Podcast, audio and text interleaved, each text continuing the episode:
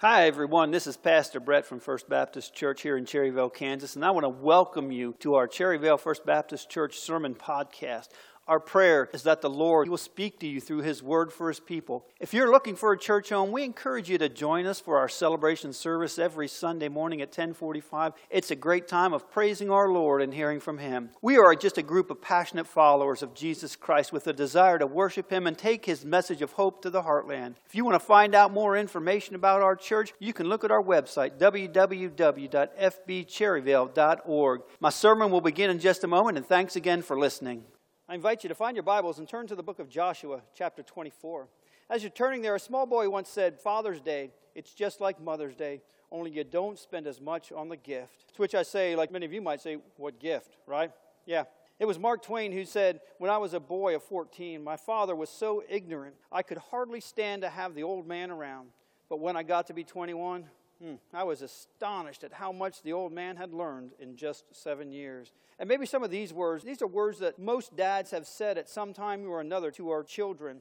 See if you recognize any of these. The first one was, This is going to hurt me more than it hurts you. Quiet, I'm watching the ball game. You better bring me back all the change. How should I know? Go ask your mother. I'm not made out of money. When I was your age, I walked five miles to school uphill both ways in the snow. You're going, and you're going to have fun. Who's paying the bills around here anyway? If you break your leg, don't come running to me. Don't put your feet on that furniture. Your mother is going to kill you. Quit playing with your food. Be quiet. Can't you see I'm trying to think? Why? Because I said so. If you don't quit that, I'm going to call your mother. You better get that junk picked up before your mother comes home. Just wait till you have your own kids. This one's for you, Everett. I wasn't asleep, I was just resting my eyes. I suspect you all could probably add a few of those quotes to that list that you've made or your parents have made to you throughout the years. Understand, parents, know that being a parent, being a father, can be an interesting and a trying experience. Parents, you spend the first part of your child's life urging them, you're teaching them to walk and talk, and then you spend the rest of their childhood telling them to sit down and, sh- okay, be quiet. A father said to his teenage son, Do you mind if I use the car tonight? You see, I'm taking your mother out to eat, and I really like to impress her. A father said to his daughter, What's wrong, dear? Usually you talk on the phone for hours. This time you were only on the phone for 30 minutes. How come? To which the daughter replied, Well, Dad, it was a wrong number. A son wrote home to his dad and said this He said, Dear dad, please let me hear from you more often, even if it's only a five or a ten. Parenting, fatherhood, they can certainly be a real trial, but yet they are also a real blessing. Friends, we're here today to remember the Lord, our Heavenly Father, but to also honor our earthly fathers, because you see, both of those are required. We're going to lead into our key passage for this morning. Please stand in honor of reading God's Word. We're going to read just one verse this morning from Joshua chapter 24. It's verse 15. And this, it should be an anthem for anyone, to any man who has a child, anyone who is called dad. It says this And if it is evil in your eyes to serve the Lord, choose this day whom you will serve, whether the gods your father served in the region beyond the river, or the gods of the Amorites in whose land you dwell. And dads, it's this last part that should be your family motto. This is what it says. But as for me and my house, we will serve the Lord. Let's pray. Lord Heavenly Father, we thank you for your word. We thank you for its truth. Lord, I pray that you will allow this text and the other scriptures we look at to come alive for us today, to help us understand how to apply them to our lives, to help us understand how we can be the dads who make a difference in the lives of our children. Be with us today, God. We just ask you for your presence among us. In your name we pray. And all God's children said, Amen. You may be seated. Let me begin by saying this Dads, I encourage you to keep up the good work while our wives, the women in our lives, while they may be doing a whole lot of things right, they just can't do it all alone. In fact, there are some things that they cannot do, and that's teach a boy how to be a man, and only a man can do that. Similarly, I believe a young girl needs a man in her life called dad to help her learn how to relate to other men and how to model for her what a decent husband should look like. And it takes a man to do that. So, Dad, you're important to the development and the growth of your children, and you help to kind of bring balance and stability into the home. Think about it this way when a father is missing from the home, from the family, or when a dad, when he's just not involved in the life of the children, it leaves in that heart of that child, it leaves a void and an emptiness that no other man can fill. Plus, when a dad is missing, I've got to say the future well being of that family is severely compromised. I say that because you see, a father, a father is more than just a male parent.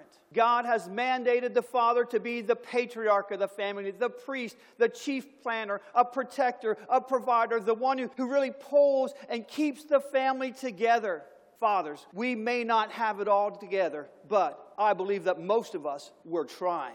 We're trying the best we can. So, the task before me today is simple it's to encourage you and to lift up these men, our dads, those that are striving to be the kinds of dad that God mandates us to be. Think of it this way today and nearly every day, there's a large percentage of children right here, even in our country, under the age of 18, that will eat dinner tonight in a home where the father won't be sitting at the table with them. Not because they're at work, not because they're simply away, but because they're absent from their lives. So today, I want to encourage you. I want to challenge you this morning. Stay involved with your kids because when dads are involved, it makes a difference in the life of those children and in their home. And I encourage you through this sermon today, a sermon I've entitled Dads Who Make a Difference. If fathers, if we're going to make a difference in the lives of our children, then we must stay involved in their life. This morning, we're going to look at three things. Three things about dads who make a difference. Three things that you should do to make a difference. The first is this dads who make a difference, they provide through material provision. Look with me at 1 Timothy 5 8. It says, But if anyone does not provide for his relatives, and especially for the members of his household, he has denied the faith and is worse than an unbeliever. Wow, that's a powerful verse right there. If a father, if he doesn't provide materially for his family, and that's things like food and clothing and shelter, then what does it say? He has denied his faith in Christ. And he's worse than what? He's worse than an unbeliever. Now, why would that father be worse than an unbeliever? It's because even an unbeliever, okay, most unbelievers, they provide for their families as well. My dad, he passed away back in 2008. If he was alive today, he'd be like 81 or something like that. My dad, he worked in a factory most of his life. He worked on a line of some kind, and then later on, he became a foreman of the line. There were many years I remember he was working two jobs to help ends meet in the family budget. Daddy didn't make much money, but we always had food on the table. We had clothes to wear. We had a roof over our heads. The old houses we lived in, they weren't much, but we didn't care. They certainly weren't anything fancy, but it was home. Dad always took us boys to Ruth's barber shop when it was time to get our haircuts. He paid for the haircuts, and when money got tight, out came the clippers, sitting on the chair, and zip, around it went. Hair came off eerily, much like it does today. But hey, it was summertime and it was cool. For a long time, we only had one car. It was an old 1969 American Motors Rebel station wagon. Any of you remember those things? They were huge. I think as long as this bench up here. If you remember that, it was a beast. And if you do remember that, you're dating yourself because that was an old car. Then later on, we went big time. You see, my dad, he went out and he bought another American Motors car. This time we went all the way up to the Concord. Woohoo, right? But see, that's all we could afford. Now, did I think that my dad provided for us, for me, and for my family? Sure, I did. I honestly don't remember missing out on much of anything growing up. But what about your dad? What about him? Did he provide for you? Now, probably he did. And if he's still alive, you need to thank him for it. Or at least give God thanks for putting him in your life, for allowing him to be your dad. You know, I read a story this week as I was studying up for this message today. It was a story that I believe it helps us understand this point. R.C., he grew up in Kentucky and he married a Kansas girl. And they settled down in Indian Territory, which later became Oklahoma. He had 16 children. It never occurred to him that the government should take care of his family. That was his responsibility. His poverty didn't discourage him from the personal pride he took for caring for his own family. He raised his children without the benefit of electricity or running water. He died never ever having a driver's license. His children, nevertheless, they grew up to be hardworking, patriotic, and devout kids. I'm confident that in spite of his poverty, he did a better job of providing for his family than the government ever could have. Thank God for all the fathers in the world today who provide as best they can for their families. Thank you, fathers. If you're a dad, a dad who makes a difference in the lives of your children, thank you. The second action of dads who make a difference. They provide through faithful instruction. Look with me at Ephesians chapter 6 verse 4. It says, Fathers, do not provoke your children to anger, but bring them up in the discipline and instruction of the Lord. Now, I want to look at a couple more translations of this to help us really understand. Let's look at the CEV translation. It says, Parents, do not be hard on your children. Raise them properly, teach them and instruct them about the Lord.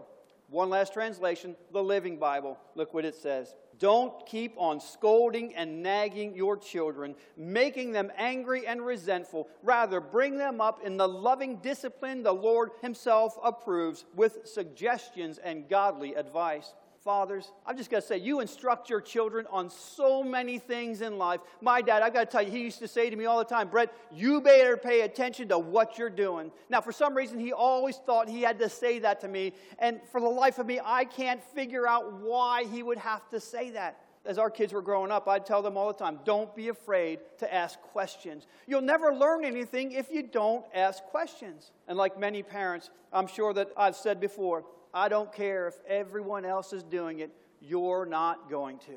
As fathers, we all give our children instruction. We give them advice about school, about work, about relationships, about dating, about driving a car, and so many things. As I think back about my growing up, more memorable than my household responsibilities were the endless streams of correction which came my way. I've got to say that my father, he never ever stopped correcting me. Like many, I gave reverence to my earthly father. You see, I was afraid not to. If I did something wrong, he'd either pull off that belt and he'd take it to me, or hidden in one of the closets was a thing called the Board of Education. It was about that tall, about that wide, and about that thin. It had a nice little grip on it, and they could swing it pretty good. If I tried to do anything to disobey him, I'd get one of the two. He tried to teach me anything and everything that would help me out in the world in which I was going out into. I was thumped what seemed like a thousand times. I was told so often, straighten up. He'd always insist I'd take my elbows off the table, chew my food, stop eating like an animal. He never hesitated to tell me to wash my hands, clean my face, comb my hair, brush my teeth, tuck in my shirt, tie my shoelaces. Sometimes he'd say things like, You act like you fell out a tree on your head. Or worse yet, he'd say something like, Well, you'd have to go to summer school before they'd even let you into the insane asylum. But I'm thankful. I'm thankful for each lesson learned along the way.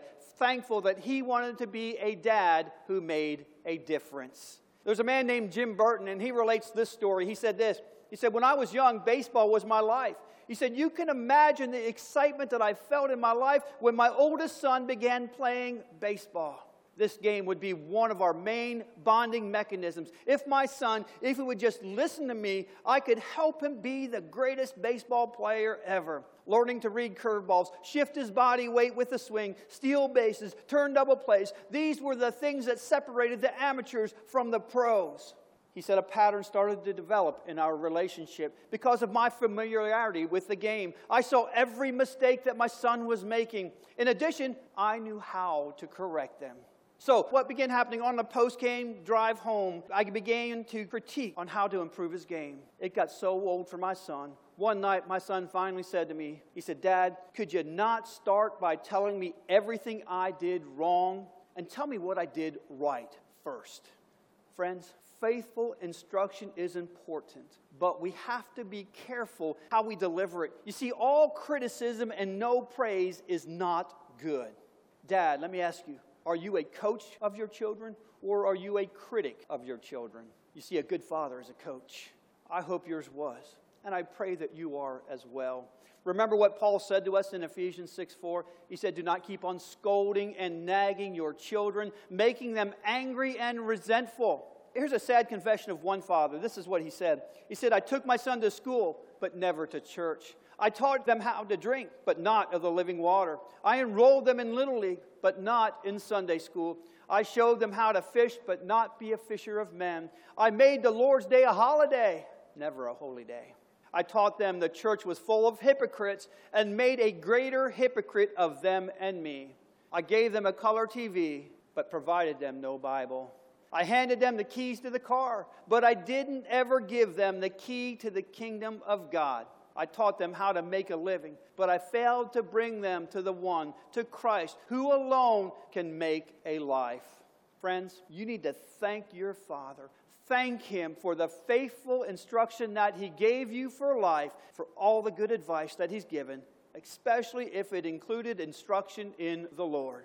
Dads who make a difference. They provide through material provision, they provide through faithful instruction. We're going to close this morning looking at dads who make a difference. They do so through godly illustration. And by this, what I mean by godly illustration is this you're an illustration for life, or you're a godly example for life. In 1 Corinthians 11 1, Paul said, and this was to the Corinthians who were his children in the faith. He said, You must follow my example as I follow the example of Christ. Now, please notice here, Paul didn't say what? He didn't say, do everything I do, did he? That's not what he said there. He said, do everything I do which is Christ like. Or as it said, follow the example of Christ. Paul, he wasn't perfect. And face it, neither are we. None of us are perfect. Church, there are some things that I've done in my life, things that I don't want my children to do. I'm sorry when I've given them a bad example, but I've also done some good things in life. I've done some godly things in life, and I've done some Christ like things as well. Those things which I hope that they'll copy from my life. But the most important thing is this teach your kids about loving people. It's all about loving people. What does that look like? A man shared when I was a teenager. My dad, he would come into my room and he'd say, Come on, son, let's go. I'd say, Where to? He'd say, Lucy's. You see, once a month, Dad, he would visit Lucy Buchko. She was a woman who was twisted and pinned to a wheelchair by arthritis. He would reach his big arms around her frail body, lift her up out of her wheelchair, and place her in the front seat of our station wagon. Then he would fold up her wheelchair and throw it in the back. And then he'd take Lucy on down to the monthly communion service for the shut ins. Now, understand, he said, my dad, he was a vice president of a publishing company, but he also shuttled shut ins. Later, while in the hospital trying to recover from a massive heart attack, dad, he found out a family down the street didn't have enough money to buy groceries. So, what did he do? He wrote him a check. It was the last thing that he ever wrote, and it left a lasting impression. Friends, all I can say is what a father that man was. What a great illustration of Christ he was to his son.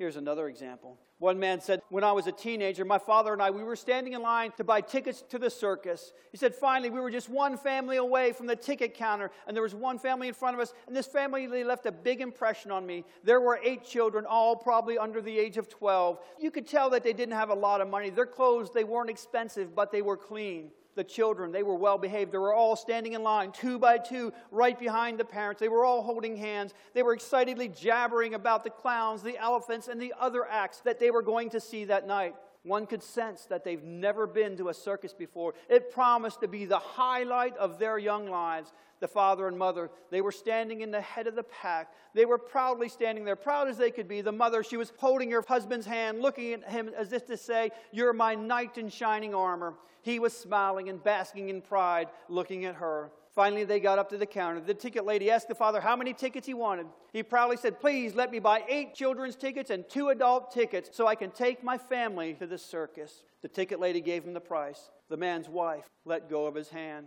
Her chin dropped. The father's lip began to quiver. The father leaned a little closer and said, How much did you say? The ticket lady again quoted the price. You see, the man, he didn't have enough money. How was he supposed to turn and tell these kids, these eight kids, that he didn't have enough money to take them to the circus?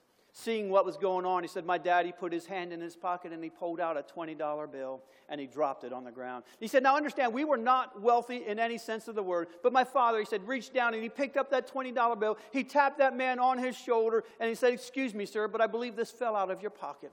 Now, the man knew exactly what was going on. He wasn't begging for a handout, but he appreciated the help in a desperate, heartbreaking, and embarrassing situation. He looked straight into my father's eyes. He took my dad's hands in both of his. He squeezed tightly onto that $20 bill, and with a quivering lip, he said, with tears of streams running down his cheek, Thank you. Thank you. This really means a lot to me and my family. Friends, the man telling the story about his father said this. He said, My father and I, we had to go back home that night. We went back to the car and we drove home. We didn't get a chance to go to the circus that night, but he said, We didn't go without. What a father that man was. What a godly illustration of Christ he was to his son.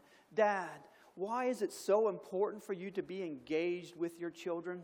Because newborns, newborns who bond with their fathers, are more likely to successfully breastfeed, which comes with many health benefits. Because infants who have involved fathers in the first 18 to 24 months of their lives, they are more curious and more likely to explore the world with enthusiasm because babies whose fathers are positively involved in their care they are more secure they are less anxious and they are more resilient under stress because toddlers with involved dads they tend to demonstrate stronger language skills because children who have close involvement from both parents they show stronger cognitive and motor skills as they grow.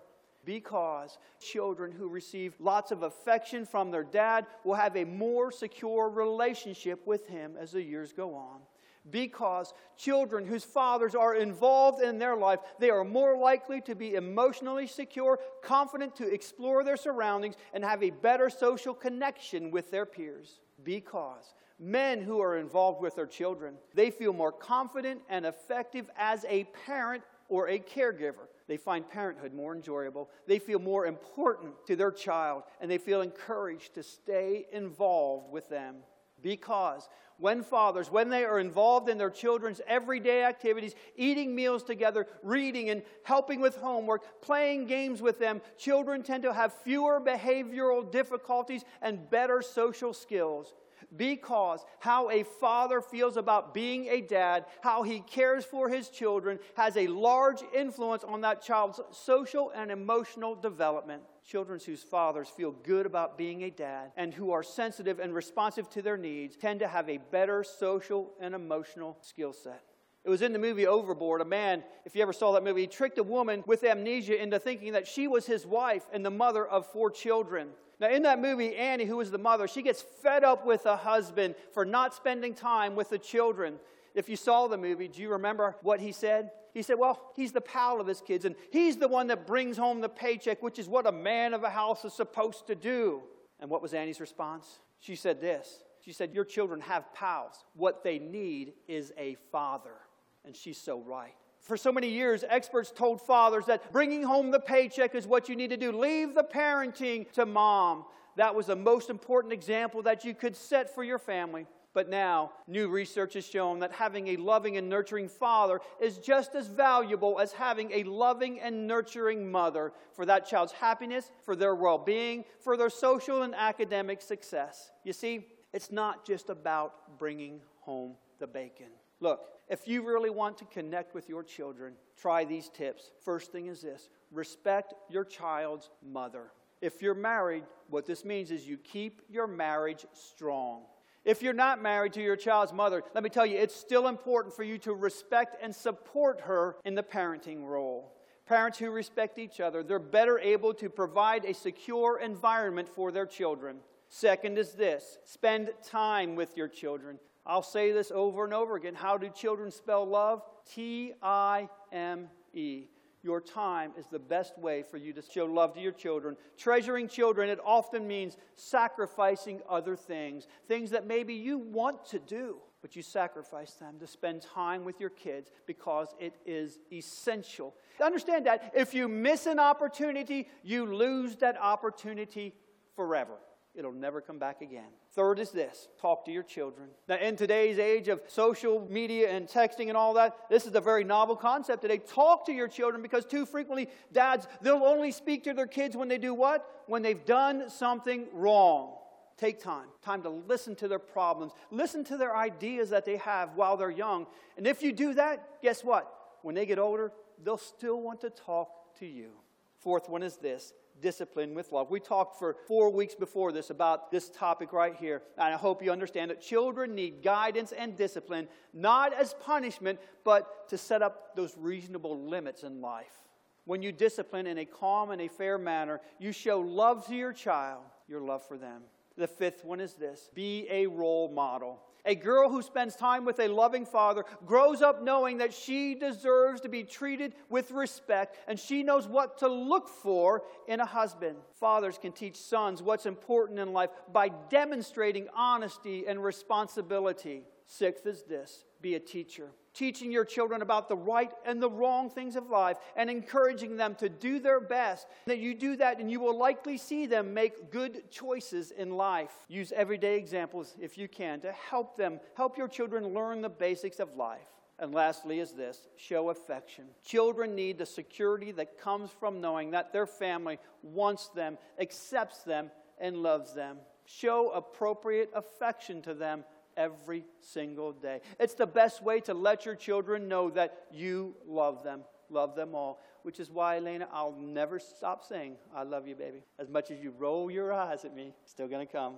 We must all thank God for all fathers who have been godly illustrations, godly examples for us to follow. I pray that your children, that they have, or, or over time they will have stories to tell of you as they recall their life. They recall the experience they had with a dad who makes a difference. Let me close with this. This is a son's letter. Really, it's a poem that he wrote for his dad. This is what it said There are so many things I'd like to tell you face to face. I either lack the words or fail to find the time and place. But in this special letter, Dad, you'll find, at least in part, the feelings that the passing years have left within my heart, the memories of childhood days, and all that you have done to make our home a happy place and growing up such fun. I still recall the walks we took, the games we often played, those confidential chats we had while resting in the shade. This letter comes to thank you and for needed words of praise, the counsel and the guidance, too, that shaped my grown up days. No words of mine can tell you, Dad, the things I really feel, but you must know my love for you is lasting, warm, and real. You made my world a better place. And through the coming years, I'll keep these memories of you as cherished souvenirs. Dads, dads who make a difference, thank you. Because honestly, you do make a difference. Let's pray.